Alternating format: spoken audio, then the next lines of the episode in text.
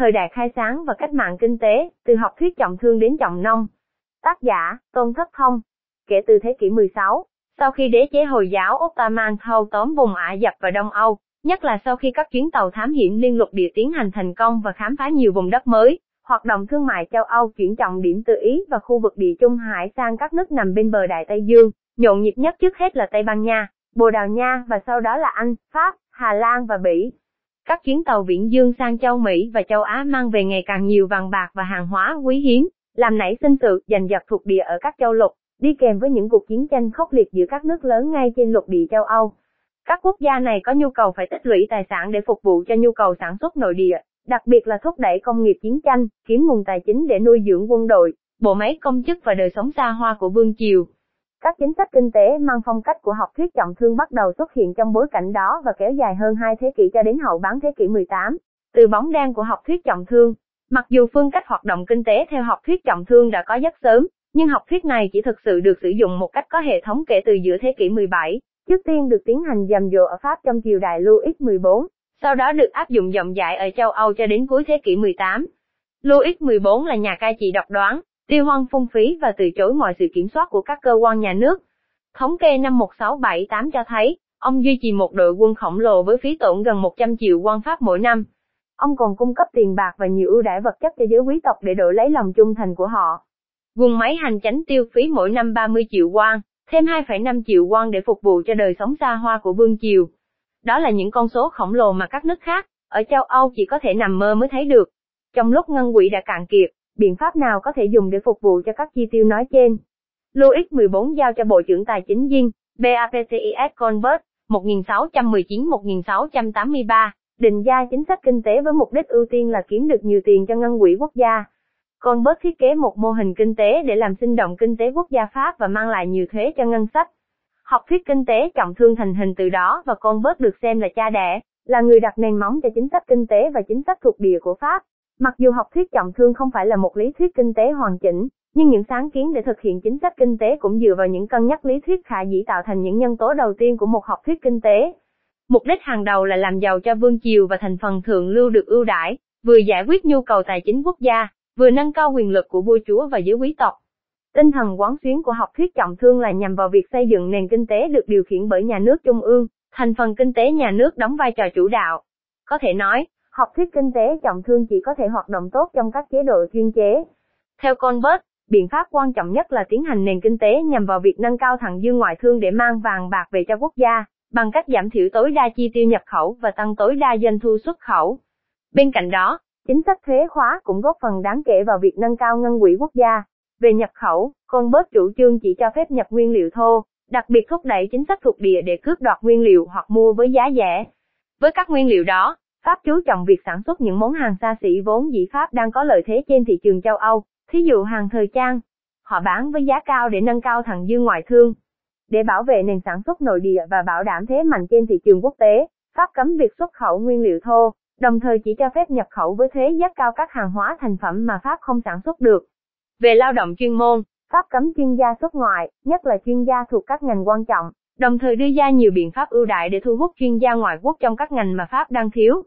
Để giảm thiểu chi phí sản xuất nội địa, Pháp thành lập hàng ngàn xí nghiệp nhà nước ở quy mô lớn, sử dụng nguyên tắc phân công lao động để nâng cao năng suất sản xuất và trả lương nhân công rất thấp để nâng cao lợi nhuận. Để hạ thấp phí tổn thương mại nội địa, Pháp bãi bỏ toàn bộ hệ thống thuế quan địa phương, nới lỏng các quy định về phường hội nghề nghiệp, đồng thời đầu tư mạnh mẽ vào việc cải thiện cơ cấu hạ tầng như hệ thống giao thông, xây đường xá, hải cảng, giao thông đường thủy,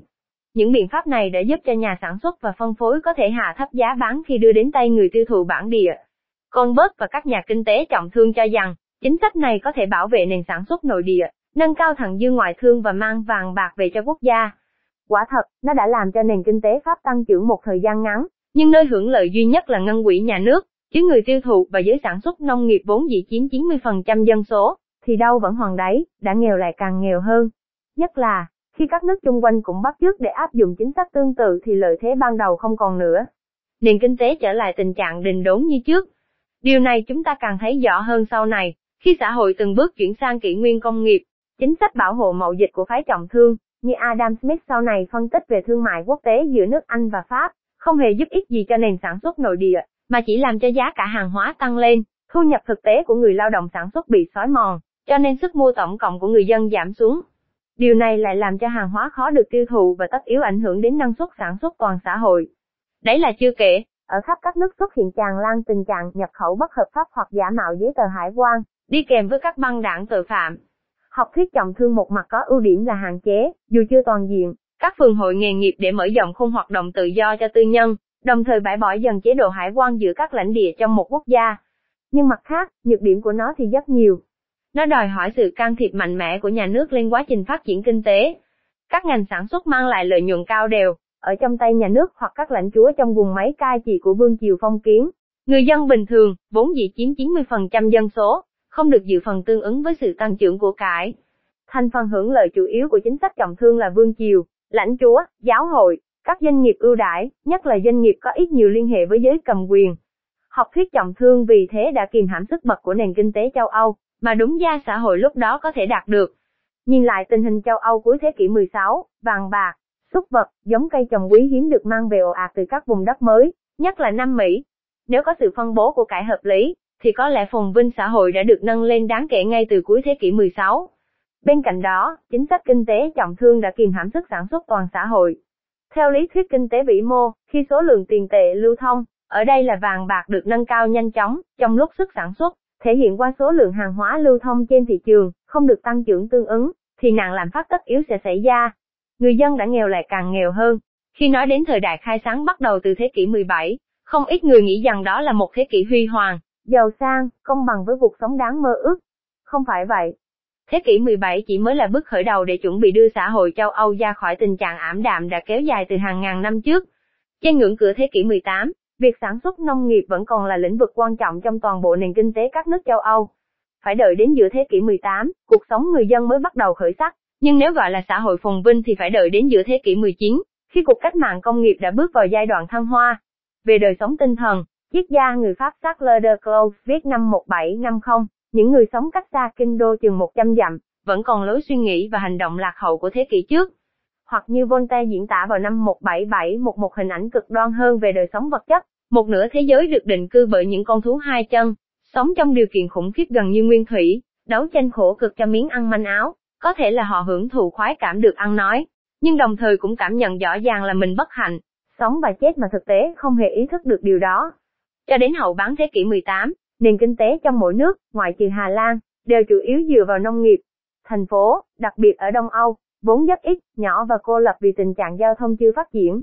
Thí dụ như ở Hungary vào thập niên 1780, tổng số dân các thành thị cộng lại chỉ có 356.000, tương đương với một nửa Paris. Ở Bohemia, không có thành phố nào đông hơn 10.000 người, ngoại trừ Praha. Warsaw, kinh đô Ba Lan, có dân số chưa tới 30.000 người. Sự phát triển thị thành Tây Âu có phần cao hơn. Ngoài Paris với dân số gần nửa triệu, Pháp lúc ấy có hơn 10 thành phố với dân số cao hơn 30.000 người, Tây Ban Nha và Ý có 9 thành phố đông hơn 40.000 dân. Tuy thế, ngay ở Pháp, 85% dân số vẫn sống trong những làng nhỏ với 2.000 người hoặc ít hơn, và vẫn chưa có dấu hiệu gì về một sự bùng nổ dân số thị thành, vốn dĩ là dấu hiệu của sự phát triển sản xuất công nghiệp. Đời sống vật chất của người dân thể hiện rõ qua tình trạng y tế trong toàn xã hội, ảnh hưởng đến tuổi thọ trung bình của dân chúng. Bản thống kê sau đây cho thấy tuổi thọ trung bình của một đứa trẻ sơ sinh.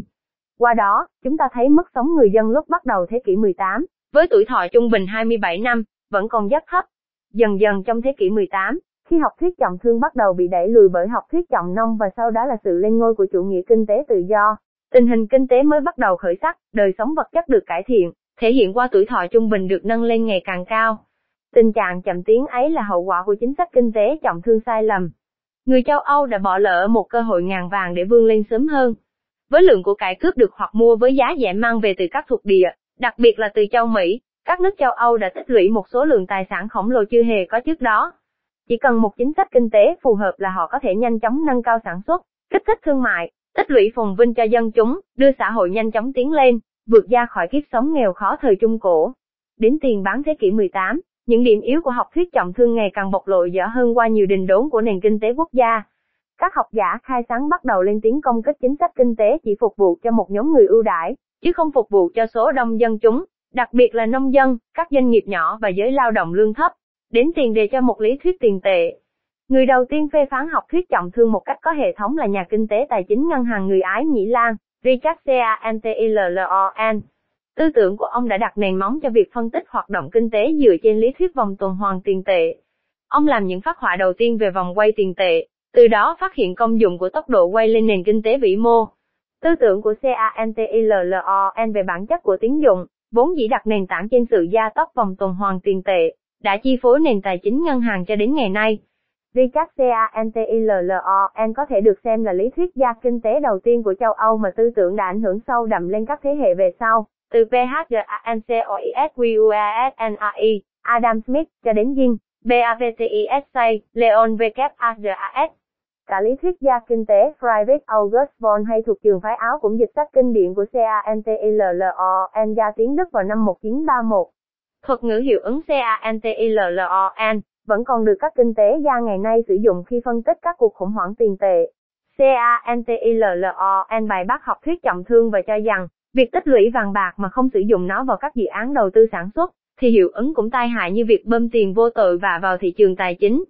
Ở đây, CANTILLON đã lý giải giác minh bạch phương cách mà sự mở rộng khối lượng lượng tiền tệ ảnh hưởng đến quá trình phát triển kinh tế như thế nào. Ông lý luận rằng, việc bơm thêm tiền vào thị trường tài chính trước hết có thể làm cho nền kinh tế hơn thịnh trong một thời gian, nhưng nó không bền vững và không sớm thì muộn sẽ dẫn đến khủng hoảng tài chính và khủng hoảng kinh tế. Là nhà lãnh đạo ngân hàng, nơi hưởng lợi sớm nhất và nhiều nhất của tình trạng tràn ngập tiền tệ, CANTILLON đã thấy rất sớm hiệu ứng tai hại của sự phân bố phồn vinh bất hợp lý nảy sinh từ nạn làm phát tất yếu sẽ xảy ra. Ông chỉ ra rằng, lượng tiền được bơm vào thị trường không hề được phân bố đồng thời và đều khắp trong các ngành kinh tế và trong dân chúng. Lĩnh vực hưởng lợi trước hết là ngân hàng và các trung tâm tài chính lớn. Bên ngoài khu vực đó, doanh nhân nào có sẵn nhiều của cải và vì thế có thể tiếp cận sớm đến nguồn tín dụng sẽ hưởng lợi nhờ sử dụng tín dụng để mua hàng hóa và dịch vụ lúc giá cả còn thấp. Người nào không có của cải để thế chấp hoặc tiếp cận đến tín dụng chậm hơn sẽ phải mua hàng và dịch vụ với giá cao. Cho nên, tình trạng lạm phát nảy sinh do sự tràn ngập tiền tệ tất yếu khoét sâu hố ngăn cách giữa giàu và nghèo. Hiệu ứng CANTILLON được kinh tế gia hàng đầu của Áo, lúc ít von Mises tóm tắt như sau, lạm phát và bùng nổ tín dụng, vốn dĩ là phương pháp quen thuộc của các nhà nước ngày nay, không làm cho nguồn lực kinh tế tăng lên. Nó làm cho một số người giàu có hơn, nhưng điều đó chỉ đạt được khi chính nó làm cho nhiều người khác phải nghèo hơn. Kết luận của Mises không những đúng cho chính sách tiền tệ, ở các nước tư bản phát triển ngày nay, mà cũng phản ảnh đúng tình trạng kinh tế châu Âu thế kỷ 17-18 dưới hệ lụy của học thuyết trọng thương. Lý thuyết của Richard Cantillon rõ ràng là sự phê phán nghiêm khắc đối với học thuyết trọng thương, đặt ra nhiều nghi vấn không có câu trả lời cho chính sách kinh tế của các vương triều đương thời. Tiếc thay, ông bị những người ghen ghét sát hại trong tư gia ở London vào năm 1734, Căn nhà bị đốt sạch, toàn bộ bản thảo các công trình nghiên cứu bị thiêu rụi, ngoại trừ một bản thảo còn lại duy nhất, do một sự tình cờ, còn được lưu truyền đến hôm nay. Đó là tác phẩm tiểu luận về bản chất của thương mại nói chung nói trên, được người đời sau đánh giá là chiếc nôi của ngành kinh tế chính trị học hiện đại. Được gợi cảm hứng bởi tư tưởng mới lạ của Richard Cantillon, các học giả khai sáng càng hăng hái lên tiếng chỉ trích chính sách kinh tế trọng thương. Cả triết gia khai sáng hàng đầu David Hume, vốn nổi danh trong lĩnh vực triết lý đạo đức học, cũng lên tiếng trên các diễn đàn kinh tế. David Hume là một trong những người sớm phân biệt dạch dòi sự khác nhau giữa tiền tệ, vàng bạc và phồn vinh của quốc gia. Theo Hume, phồn vinh của quốc gia không thể được đo lường bởi số lượng vàng bạc nó có, mà phải căn cứ vào hàng hóa và dịch vụ mà quốc gia đó đã tạo ra. Một luận cứ mà sau này chúng ta thường gặp trong các lý thuyết kinh tế hiện đại, thí dụ như khái niệm tổng sản phẩm quốc nội, GDP ngày nay. Bước đột phá đầu tiên, thuyết trọng nông, Tư tưởng của Hume như thế đi ngược lại luận cứ căn bản mà các nhà kinh tế trọng thương đã hăng say quảng bá qua nhiều thế hệ. Các học giả khai sáng đã đánh trúng điểm yếu cơ bản của học thuyết trọng thương, nhưng họ vẫn chưa đưa ra được một lời giải nào hợp lý hơn, khả dĩ thay thế chủ thuyết đã lỗi thời. Phải đợi đến năm 1758, một học giả người Pháp đưa ra mô hình kinh tế có sức mạnh phá vỡ nền móng của học thuyết trọng thương vốn dĩ đã được thiết lập từ hơn 200 năm trước. Người đó là PHGANCOISQUASNAI, một thành viên sáng giá của trào lưu khai sáng Paris. VHGANCOISQUASNAI theo học Đại học Paris ngành y khoa, thực vật học, hóa học, toán và triết học. Sau khi trình luận án về y học, ông hành nghề bác sĩ gần 40 năm với những chức vụ sáng giá mà một người bác sĩ có thể đạt được. Đến thập niên 1750, với công việc nhàn rỗi tại VRSIL trên cương vị bác sĩ riêng của vua Louis XV, QUASNAI không soạn thảo thêm một thảo luận nào về y khoa, mà chỉ tập trung nghiên cứu triết học, kinh tế học và nông nghiệp. Và thật là bất ngờ, các công trình của WUASNI trong lĩnh vực kinh tế nông nghiệp được người đương thời trọng vọng hơn lĩnh vực y khoa. Trên quan điểm triết học, WUASNI xem vũ trụ là hệ thống hoạt động theo một trật tự tự nhiên với các thành tố có đầy đủ các phẩm hành luân lý. Trong xã hội con người cũng thế, ở đó luôn luôn có một thế cân bằng tự nhiên cần được duy trì và bảo vệ. Nền kinh tế quốc gia, vốn dĩ là cấu trúc cơ bản của xã hội, cũng không nằm ngoài quy luật đó. WUASNI cho rằng, tự do sản xuất và kinh doanh của nông dân cần được luật pháp bảo vệ, có như thế, trật tự tự nhiên của toàn xã hội mới được bảo đảm. WUASNI từ chối mọi sự can thiệp của nhà nước lên quá trình hoạt động kinh tế. Đấy cũng chính là bước khởi đầu trong cuộc đấu tranh phá bỏ phương thức sản xuất phong kiến đương thời, góp phần làm cho ý thức cách mạng ngày càng được nâng cao trong xã hội Pháp. Nếu dinh dắt cô Yusso có ảnh hưởng to lớn về mặt tư tưởng chính trị lên cuộc cách mạng năm 1789, thì VHGANCOISQUASNAI với thuyết trọng nông cũng có ảnh hưởng không kém về mặt kinh tế. Xuất thân từ một bác sĩ, VHGANCOISQUASNAI hiểu nguyên lý hoạt động của cơ thể con người dựa vào vòng tuần hoàn máu, quả tim bơm máu sạch để nuôi các cơ quan nội tạng và máu lại trở về tim để lọc chất độc, và cứ thế tiếp tục. Theo WUASNAI, kinh tế quốc gia cũng phải hoạt động theo nguyên lý tương tự, trong đó nhà sản xuất tức người cung cấp sản phẩm, và người tiêu thụ là hai tác nhân quan hệ với nhau trong một vòng tuần hoàn kinh tế, trong đó tiền tệ hoặc vàng bạc của cải chỉ là phương tiện để mọi tác nhân trao đổi hàng hóa và dịch vụ lẫn nhau. Lối phân tích của WUASNAI trên quan điểm vòng tuần hoàn kinh tế đánh dấu bước đột phá về mặt khoa học, đồng thời lót đường cho sự thành hình và phát triển môn kinh tế chính trị học cổ điển. Nếu như Richard Cantillon chỉ chú ý đến kinh tế tài chính, thì VHGANCOISQUASNI là người đầu tiên nghiên cứu kinh tế vĩ mô và đã phát họa một mô hình biểu diễn cơ chế hoạt động của nền sản xuất nông nghiệp quốc gia. Lúc ấy, 85% dân số Pháp đều sống ở nông thôn và kiếm sống bằng lao động sản xuất nông phẩm trong điều kiện hết sức khắc nghiệt. Đại đa số là nông nô nghèo, hoàn toàn phụ thuộc vào đất đai, dụng cụ, giống và phân bón do chủ nô cung cấp. Đến vụ mùa, họ phải nộp lại cho chủ nô một nửa mùa màng thu hoạch được. Khác với lý thuyết trọng thương, WUASNI cho rằng, đất đai và việc sản xuất nông nghiệp là nguồn gốc duy nhất để nâng cao phồn vinh của quốc gia. Những người trọng nông cổ suý việc bãi bỏ thuế quan và các quy định cản trở thương mại tự do cho từng cá nhân trong xã hội. Thay vì xem phồn vinh xã hội là do việc tích lũy vàng bạc mang lại, VHGANCOISQUASNAI chỉ ra rằng phồn vinh là kết quả của lao động toàn xã hội, và trong bối cảnh giữa thế kỷ 18 ở Pháp, đó chính là lao động sản xuất trong nông nghiệp. Thuật ngữ trường phái trọng nông gia đời trong bối cảnh đó. Luận thuyết của WUASNAI được sự ủng hộ của rất nhiều môn đệ trung thành ở Pháp, Đức và Anh, những người tự nhận mình là thành viên của trường phái kinh tế mới, trọng nông. VHGANCOISQUASNAI cực kỳ tin tưởng vào công trình nghiên cứu của mình và thường xuyên nhắc nhở môn đề rằng, việc cải tổ nền kinh tế quốc gia theo mô hình biểu kinh tế sẽ khai thông mọi bế tắc từ trước. Ông nói, đó là một công trình lao động hoàn mỹ, nhưng còn xa lạ đối với nhân loại cho đến ngày hôm nay. Từ biểu kinh tế đó, người ta có thể dễ dàng nhận thấy những dịch chuyển hữu ích và vô ích trong quá trình luân lưu tiền tệ, cũng như nhận thấy những định kiến buồn cười của cả quốc gia chung quanh những vấn đề đó.